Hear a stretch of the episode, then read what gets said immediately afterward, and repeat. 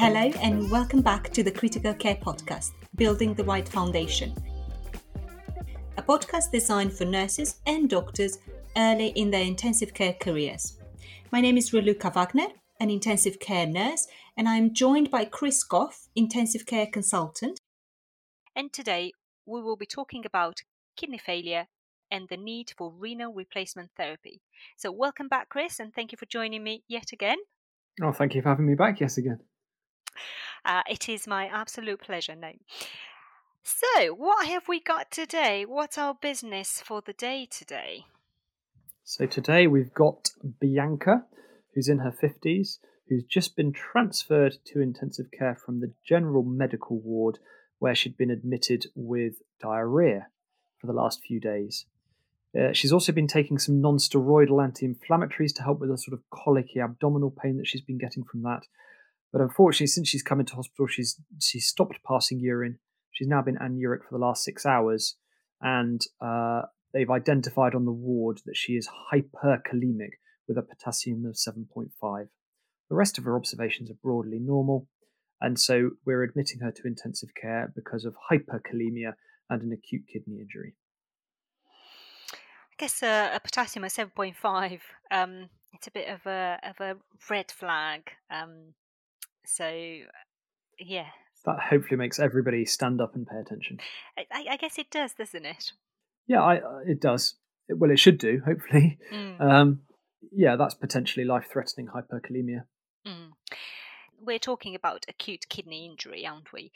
And there is a, a, definition from 2018 that says that acute kidney injury is an abrupt and usually reversible uh, decline in the GFR, which stands for um, glomerular filtration rate.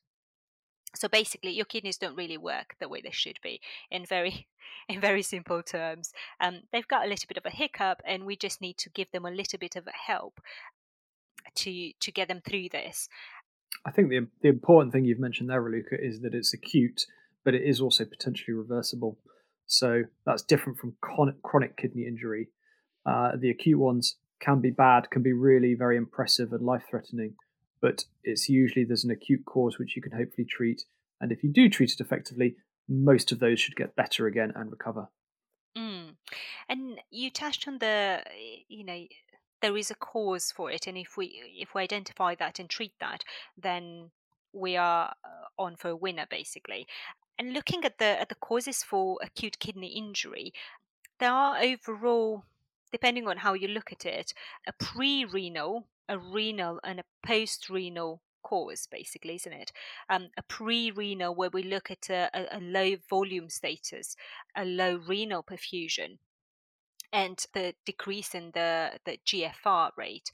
Um, the intrinsic one, so the renal one, perhaps is that, that particular damage to the nephron, uh, nephron, so it's it's intrinsic to the renal itself, or the acute tubular necrosis, there's options uh, in case we didn't have enough options. And post renal, we can perhaps see an obstruction of the urinary collection system. So it really depends, I guess, where where the issue is, and most certainly that will depend on how how we support our patients to get better or to get past this acute episode of kidney injury. Is that right to say? You look a bit concerned. It's just my thinking face. Um, I, you, are right that, that that's one way of splitting it up: pre-renal, renal, and post-renal, and that can be quite a sensible sort of structured way of of thinking through it. Pre-renal is the vast majority of ones that we see in intensive care, and that's, as you say, either from hypovolemia um, or from just lack of perfusion to the kidneys. So you can see that in heart failure uh, as well and that probably is the situation here. You know, the, Bianca's had diarrhea for several days, so that suggests that she might be hypovolemic, um, and so that's likely contributing.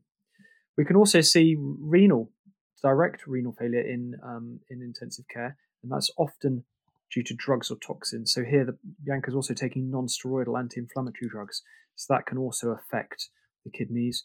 In intensive care, we're really good at giving drugs that can damage the kidneys antibiotics, for example. Gentamicin is a very common one. It can all make the kidneys worse.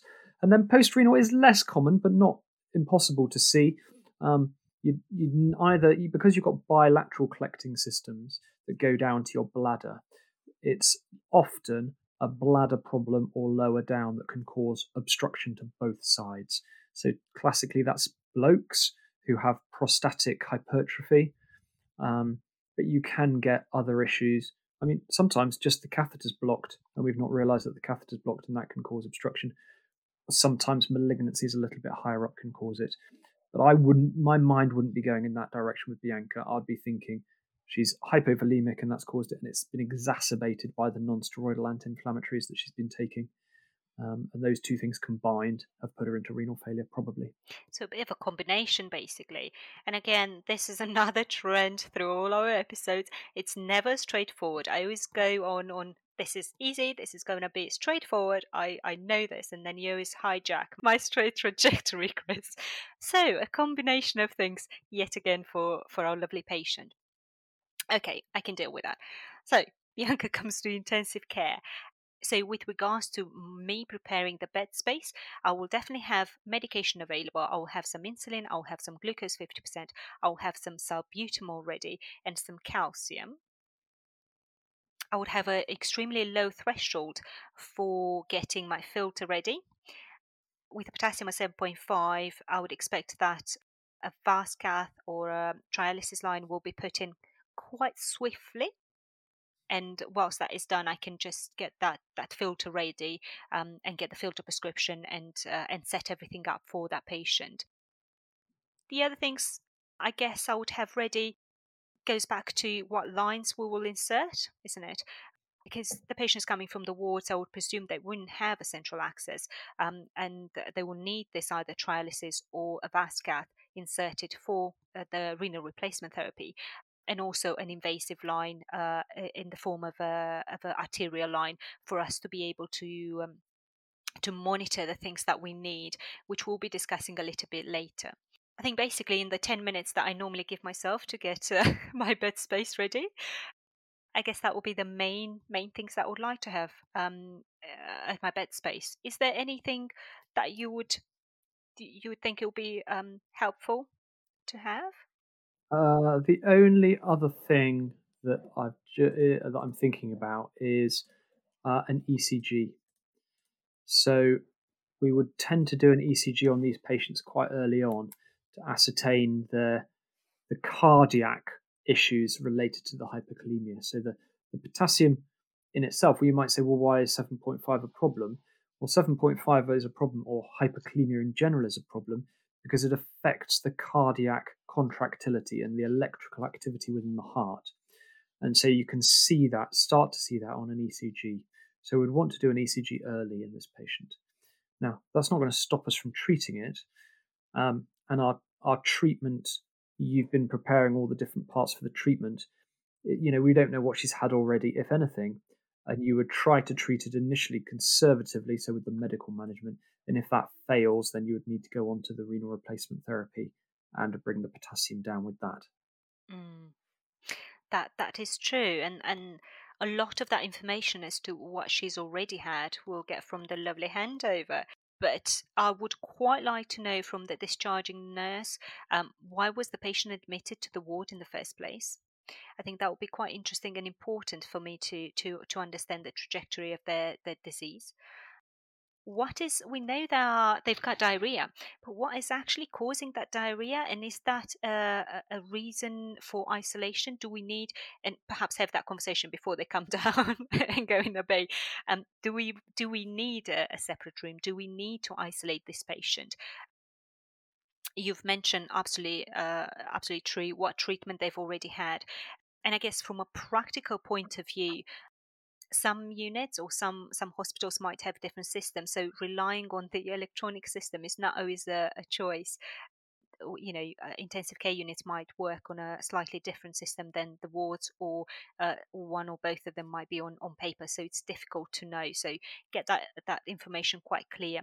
Um, and you've mentioned that and I, I do want to to highlight this again in in one of our first episodes. You mentioned about seeing what they've already had to assess what are the tricks we've got in the bag to help them and how severe and how quickly we need to process this patient. So looking at what they've already had, yes, it's important in terms of the medication, but also in terms of analyzing and deciding course of action.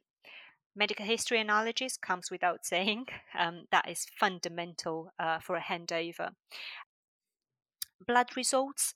Ideally, again, I would quite like, if possible, to see the trajectory. You know, has this been building up quite rapidly? has this been building up over a little bit of time? Is is there anything that we can pick up um, from from the blood results? And the usual uh, ones that we quite like um, to to remember. Family, are they aware they're coming to intensive care? That's important to remember to keep the family informed. If the patient wasn't able to do that themselves, and have they got anything or do we need to inform anyone of any anything so just just remembering there's a patient there rather than just the you know the, the condition that we need to treat is that patient that we need to really hold their hand uh, into coming to an intensive care unit. Yeah, I, I agree with all of that. I think we, we often forget sometimes about the families um, and so that's vital, I think, to, to make sure that the families are informed or updated. But yeah, in terms of the medical management, yeah, what have they had so far? If they've only had a bit of salbutamol and one thing of calcium and the potassium's still high, that's not quite so problematic as if they've had three lots of insulin dextrose three lots of salbutamol and two lots of calcium and the potassium's still high, that's that's a, a, flag for me. So yeah, what else have we got in our repertoire that we can give them? Mm. This is one of those uh, um, recurrent themes, uh, Chris. I'm going to make a list of them. It's one of the recurrent themes that I quite like. The broad, in broad terms, and what have we got in our repertoire still still to give and to help? Great. Okay. So we know we've had a really, really good, oh, thorough handover. Um, and now we need to start actually treating our patient. And this sort of management, as, as I as I mentioned, in in some hospitals in some areas, got quite strict protocols that that we do follow. But I guess that doesn't take away the the assessment of that patient. In 7.5, it's considered a severe. It's considered severe, isn't it? And this is where we will have the patient on cardiac monitoring, which we'll normally have in intensive care. But there will be a very different uh, treatment. Um, but I guess when you look at the protocol, just at the face value, it's very hard because they go from uh, you know from a, a, normal, a mild, moderate, and severe, and this is like a, a best case scenario. No other intervent, no other interferences, uh, and it tells you exactly what you need to in each stage. But in real life, that doesn't quite happen that way, does it? So, what are we doing for for Bianca? Well, the, the treatments can broadly can be split into. My, my phrase at the moment. you've you've got options that stabilize the heart, protect the heart. You've got options that shift the potassium into the cells. Uh, you've got options that ultimately bind the potassium and take it out of the system and you've got well filtration or renal replacement therapy, which removes the potassium from the body. So coming back to sort of the heart stabilization, calcium is the, one of the first drugs you must give this patient with a high potassium. So calcium basically antagonizes potassium within the heart. So it does the sort of the opposite action of calcium and, and sort of counteracts its high levels. So we'd give 10 mils of 10% calcium, be that calcium gluconate or calcium chloride ideally calcium chloride. And that works to protect the heart. Now, that doesn't last forever, so you might need to replace that um, or repeat it, sorry, after half an hour, an hour to give another dose of that. But for the moment, that will stabilize the potassium and stabilize the heart cells. You then need to try and get the potassium shifted into the cells. So you've got two options here, or you can give both of them. The first is giving insulin together with dextrose. So the insulin itself increases the uptake of potassium into the cells. And then you need to make sure you give the dextrose as well so that they don't become hypoglycemic. And you can give salbutamol as well, which is either nebulized or IV. And that also helps move the potassium into the cells. Um, so both those things should reduce the plasma potassium level by a bit. You can then try and help get the potassium out of the system. One option that's often talked about is something called calcium resonium, uh, which is given orally or rectally, which helps to bind the potassium um, and clear it from the system. We don't often use that in intensive care, but that's more people who have got chronic or long-standing high levels of potassium, but they're awake and conscious with it that they they can take calcium resonium. We are much more likely to go for something like renal replacement therapy, um, dialysis or filtration to try and clear the potassium out of the body completely. So with the with the options that that you said, so stabilize the heart, shift the potassium within the cell, and sort of looking at the is it calcium resonium? Is that fair to say this is the, the first line of, of treatment, or would you do all of this uh, at the same time and then see what happens? And if it doesn't get better, then we go, and the last resort is the renal replacement therapy. Usually, you would try medical management first. So you, you, you must give them the calcium chloride or calcium gluconate first, the IV calcium, to protect the heart from the high levels of potassium. Then you must try and shift the potassium into the cells to try and get the levels safe. So that's the insulin dextrose and salbutamol. If you get a response to that, you can you can see how you can do other things to try and clear the potassium perhaps considering diuretics or is it just because they're hypovolemic try and give them some fluids what you'll sometimes see is the potassium will come down slightly as you give those therapies and then as another half an hour or so goes by the potassium rises again and you find you're repeating it a couple of times and then you you sort of have to accept we've not managed to treat this medically we need to proceed to the next line, which is renal replacement therapy. But there's there's not like there's there's not like there's several tiers of treatment before renal replacement therapy. That's basically it. And then the big machine comes. So depending where you are, it's going to look uglier or nicer. I guess that's um, it's a very simple way of putting it. Renal replacement therapy. Uh, the majority of intensive care have renal replacement therapy treatments. Is that correct to say within um, across the country? For sure, yes. But sort of the bread and butter of intensive care, really. And I think it's fair to say it's not a pretty machine, and it's not an easy one to to troubleshoot either. But what does it what does it do? What is the the, the sort of the working behind it? Yes, it's going to take away that potassium, but is there any sort of um, behind the scenes uh, working and processing that we, we need to be to be aware of and I think I'm hinting to I'm hinting towards the different types of uh, renal replacement treatments that we have. I guess it's it's a right prescriptions that we have. I guess that's the right way of putting it. I think it's very easy for this topic to become really complicated very quickly, and you've already alluded to the big machine and before we started recording this, you were telling me about you know you, you hate looking after the filters, and I certainly know they seem to be always constantly alarming, and we're sort of troubleshooting them all the time. But the the, the, the big the sort of the overview is that the renal replacement therapy takes blood out of the patient. It then does one or one of two things to it. Either it can just filter it, and by that I mean it's akin to sort of pushing the blood against a sieve before it goes back into the patient, and then that, with that, small molecules that could fit through the sieve will get pushed out of the blood and can be discarded, and they can be waste products. Uh, and that could work for things like potassium and sodium and creatinine.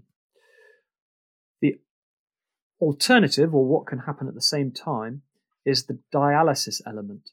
And what that means is that if you have fluid separated from the blood by a semi permeable membrane and you give it enough time, ions and things can diffuse across that membrane uh, across a diffusion gradient, so a concentration gradient. So um, uh, I'm trying to think of a good example, but let's say you just have a higher concentration of it one side of the membrane, that will then move across and move to the other side of the membrane. So that is that's the dialysis element of it. Uh, so you can get things mu- moving purely on a sort of a, a pressure or a, a, a, filtration element, and you can have them moving on a dialysis element. And then you can also choose where you replace your, you know, your filter replacement fluid uh, can come in various places into that circuit as well, because What you don't want is you might not want to correct things too much. You know, if you don't give any replacement, you could lose all your potassium and all your sodium and not actually get any replacement, and it could become dangerously low. Uh, you don't want that, so you need to try and get things back to roughly normal. So, in in, in broad terms, that's how a how a filter works. The other thing we need to think about is how we stop the filter from clotting, because that's the second nightmare we seem to have with filter machines. Apart from don't touch any of the bags that are hanging on it because that will make it alarm. Is is uh, the the anticoagulation? I suppose before we go on to that, you, you obviously have more sort of day to day handling of the filter machines than I do. Does that does my sort of overview of how they work sort of fit with what you see and experience with the filter? most certainly. That's that's what we're seeing. Um, and that is basically the principle and, and depending on what the patient needs it will depend on your prescription. Do you take any fluid out? Do you leave the fluid? Do you just um, circulate the, blood, the blood so you can get rid of the potassium how much potassium you give back how much you don't so that will be your your your bags and how much potassium there will be in those bags so it's absolutely spot on, I have to say, um, and also absolutely spot on when it comes to alarms. Um, and a filter that coagulates is uh, is a massive issue. Um, the other issue that uh, I see quite often is access and uh, the pressures, the venous and the arterial pressure always beeping at you for some particular reason. I guess my tip for that is do not ignore it. Do something about it. If you just silence it, it's going to come back, and then your filter is going to decide they're going to stop. They're quite, they're quite uh, strong-willed uh, filters. They've got a mind of their own, so if you do need to to stop your filter and to look at the access if um, your doctors need to have a look and, and either uh, readjust or reinsert a new line that is perfectly fine. That's what it needs to happen. And the important bit, and I guess one of my safety checks in the morning when I have a patient with a renal replacement therapy, is uh, whether or not they have got a grip and safe ready. In case I do lose that filter and in case I do lose that blood and I can't give my patient the, the blood back either because it happened too quickly or because it uh, coagulated and, and then that's nothing I can do. I don't want to give um, clots back to my patient. So that's one definitely a massive um, safety check that I will do in the morning with any any patient that I have got on a on a filter. And then how do you stop the filter clotting? There are there are two ways, aren't they? Do you have a preference? Because there's a big debate as to do we use a Cica or do we use heparin, uh, and when do we use what? What what is your deciding factors as to when you write a prescription whether you're going to go for a for a heparin? And I know again there's strict indications somewhere, um, but what would be your your deciding factors? Well, all I will say is that there's more than just the two options. Those two are what we use most commonly but there are more options. So, firstly, you've got the option of keeping the anticoagulation just to the circuit, to the filter circuit. And if we do that, most commonly we use the citrate anticoagulation, um, which actually seems to be commonly used now in most intensive care units. Over the last sort of five years, we've probably all moved over towards that, generally speaking, um, which reduces the risk of systemic anticoagulation, but does come with other problems of citrate accumulation and toxicity, particularly in people with quite severe uh, liver failure. There is another way of keeping uh, um, the anticoagulation just to the circuit, and that is using heparin in the circuit and reversing it with protamine. We don't do that very often. I'm not seeing that in the UK at all, in fact. Um, what we most commonly use otherwise is systemic anticoagulation with a heparin infusion. Um, that can have advantages, particularly in people who perhaps are already being anticoagulated, perhaps for PEs. Um, I mean, there is evidence that even if you are systemically anticoagulated, you should perhaps still use citrate for the filter because that will still reduce filter clotting and improve your um, your sort of filter time on the uh, on the filter. Um, but that does expose you to both problems of heparin issues and of the citrate problems. I mean, generally speaking, citrate's pretty well tolerated by the vast majority of our patients, which is which is many ways why we've all sort of embraced citrate anticoagulation so so widely. Um, but heparin is an option, systemic anticoagulation as well as the circuit. There are some patients who are so coagulopathic that they don't need any coagulation at all. Um, and so you can run a filter with no anticoagulation at all.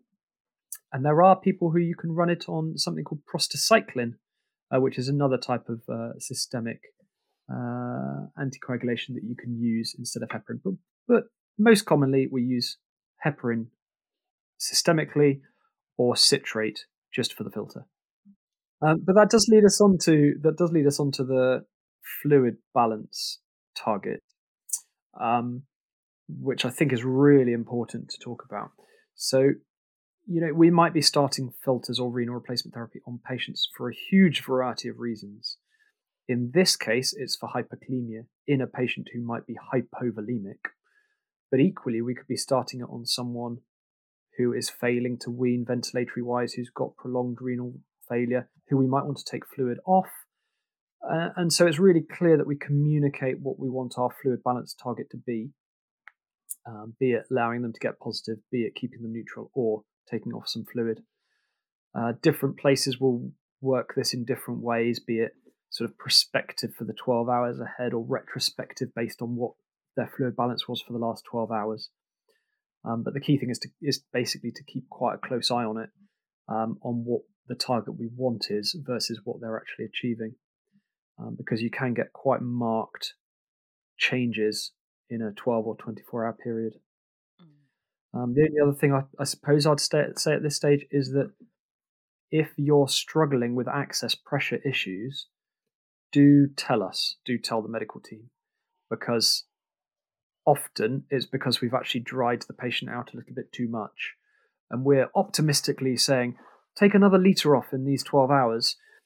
And you're there going, but the access pressures, um, and to be honest, that is a conversation we should have because if the access pressures are, uh, are alarming, then that is probably because we've we've actually got them as negative as they can go at the moment. Mm. So don't suffer in uh, in silence, basically. Um. don't suffer in silence because often we would prefer. You know, it might be that we want them as dry as a pancake, in which case we'll say, "Well, just keep trying, do what you can." Or it might be that we would prefer to have time on the filter without taking the fluid off, but also without it alarming and without it clotting or stopping working. Because mm. there's nothing worse than us going, well, actually, they just need time to clear some of these waste products. If we get them a bit negative, then bonus. But actually, we're trying so hard to get them negative that we end the filter ends up going down again and again, and we end up not actually getting them the time to clear the waste products. Yeah.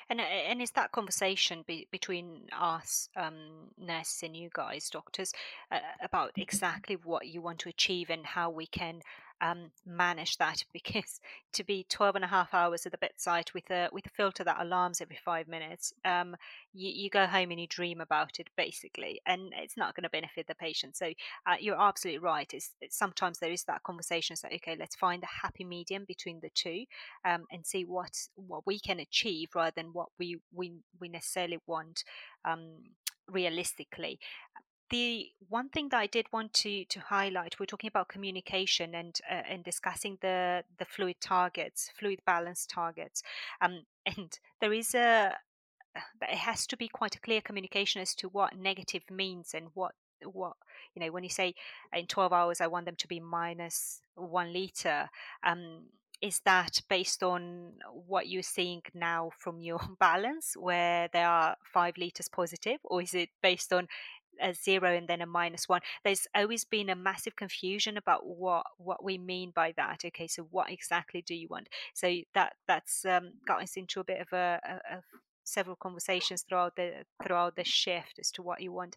Um, and i do know different places work differently. You know you, can run on a six hours prescription or you can run on a 12 hour prescription or a 24 hour prescription or um, you can adjust uh, your ultrafiltration rate, so how much you take out on a ward round basis or on a need basis. So I guess uh, we just need to be apprehensive and mindful of, of the different places and where we work and how it works.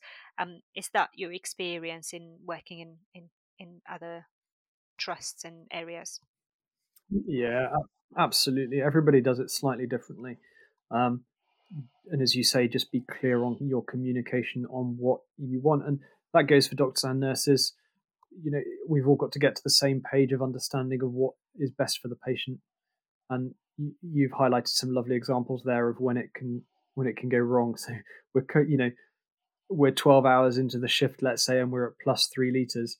Well we're starting the filter and going minus 1 liter. Is that minus 1 liter from the plus 3 liters or minus 1 liter from zero? Or what is it we're trying to achieve?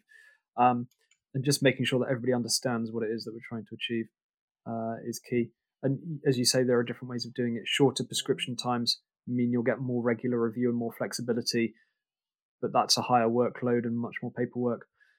The longer longer prescriptions mean uh, you can start to get change, slightly weird uh, changes in your fluid balance because it's been adjusted for from so long before um, that it can be a little bit out of date, particularly in the acute phase?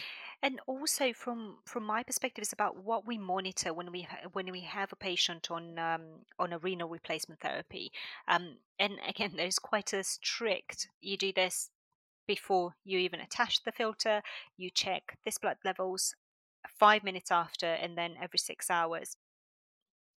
And those are greatly important and you, you've touched on some of them on this episode and on the previous episode and I'll just introduce the first one and we, we're talking about calcium. I'm going to say, can we come back to calcium? Because calcium is very specific to a citrate filter. But talking about sort of filters more broadly, I love, love a broad term, but, but for filters in general, you may not be monitoring anything particular. So, I mean, obviously in this case, we've got an issue with hyperkalemia, so we need to keep an eye on the blood gases and the potassium level. Um, but really you would be expecting the potassium to be getting better. You know, keep an eye on the sodium, the creatinine, the urea. All of those numbers should be getting better on renal replacement therapy. There are then specific things to monitor depending on what type of uh, anticoagulation you're using. So, for a heparin infusion, for example, which will be systemic, you need to be looking at the anticoagulation. So, you need to be looking at the, the APTTs or the anti 10A levels to look at that. With citrate, it's possibly the most complicated because it's all about the calcium and the ionized calcium and the total calcium and the calcium ratios and what that can mean for you in terms of citrate toxicity and how you change your rates of calcium on the on the circuit as well. So it is deeply complicated, but there are, as you say, protocols for how to deal with that. And there are also things within that protocol on when on when it should be flagged up to someone more senior as a concern that potentially this could be a sign of citrate accumulation or citrate toxicity. We've gone through what to monitor in broad terms, and I guess that that's a it's a very good reminder for me, being mindful that different areas work with different type of filters and we need to work within our trust guidelines and unit guidelines. Um, so thank you for that. That was very, very useful. When it's safe to stop the filter, uh, if if I was to look at, the, at that, I guess it's very much about has the problem resolved or not. I think I think that's fair. The challenge can be that when you when you're on the filter, your kidneys will produce less urine. And so you may not see normal renal function while you're on the filter. And so often you will have to stop the filter and see what happens. Um, now, that's not saying that you accept them being completely anuric, but you may be quite oliguric whilst on the filter, and that may be completely normal. But once you stop the filter, that kidney function will improve further. Exactly why that is is not totally clear, um, but it seems like the kidneys have a bit of reserve in them. Um, it's a bit like if you do a um, if you do a nephrectomy, take out one person's kidney, their renal function will transiently appear to get worse, and then the other kidney will start to pick up some of the slack, and the kidney function will numerically start to get better again. It's a lot like that. So the kidneys are only really doing the function that they need to do. And so, whilst you're on a filter or on a renal replacement therapy, they won't be going all guns blazing. So, you often need to stop the filter and see what happens. Raluca, what were your three take home messages from that episode? I guess the first one I will go with the with the latest thing that that we we discussed where I went all on oh this is what we need to to monitor when we talk about filters. But actually my takeaway is uh, my takeaway point is that it really really depends on on the type of uh, renal replacement therapy that we're looking at um, and and focusing on those things because the way we filter and the prescription the treatment the medication that we use to filter is what's going to impact on what you need to look out for. So that's quite clear for me the second one there've been quite a few things i guess i i quite like the the the breaking down of stabilize the heart um, shift the potassium back in its cell, as it were, um, and uh, if everything fails, uh, go into the renal replacement therapy. But having that organized thinking quite is up my street. I quite like that.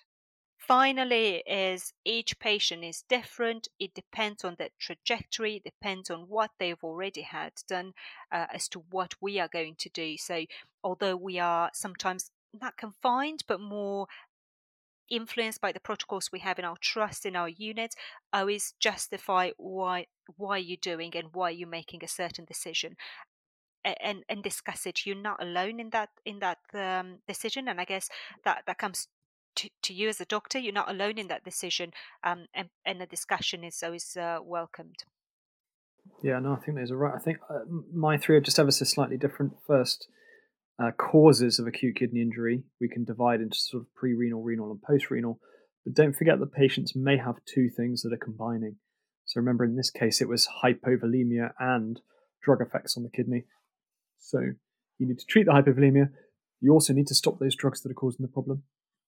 Uh, the second is that the sort of the immediate management of hyperkalemia, you've got to give calcium chloride or gluconate first to protect that myocardial tissue from the electrolyte disturbances, from the, the electrical activity of the potassium. So calcium first. And then finally, sort of, it, it should really be a sort of a, a group discussion or, a, um, you know, bedside discussion about fluid management and balance and making sure that we're all clear on what the target is and how achievable that is together with letting us know if that there's there's problems with the the line itself and access pressures so that we can guide that fluid balance target to make sure it's achievable. I would uh, fully agree with your three points. Take away, uh, take away home messages. And on that note, I guess we are at the end of our lovely episode. Um, and it will be great to do a little summary. So Bianca has come to ICU from the ward with a new onset hyperkalemia and acute kidney injury.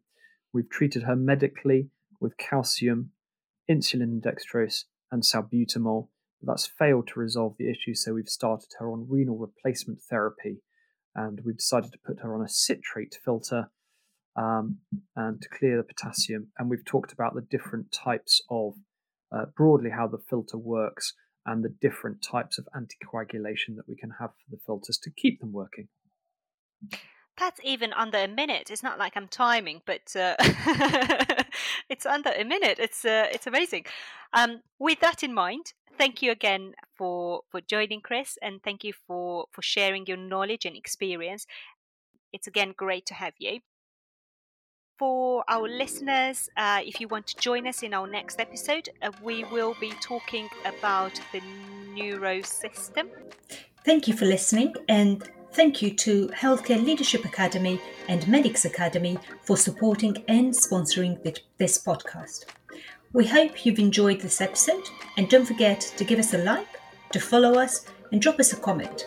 Thank you all for listening and see you at the next episode.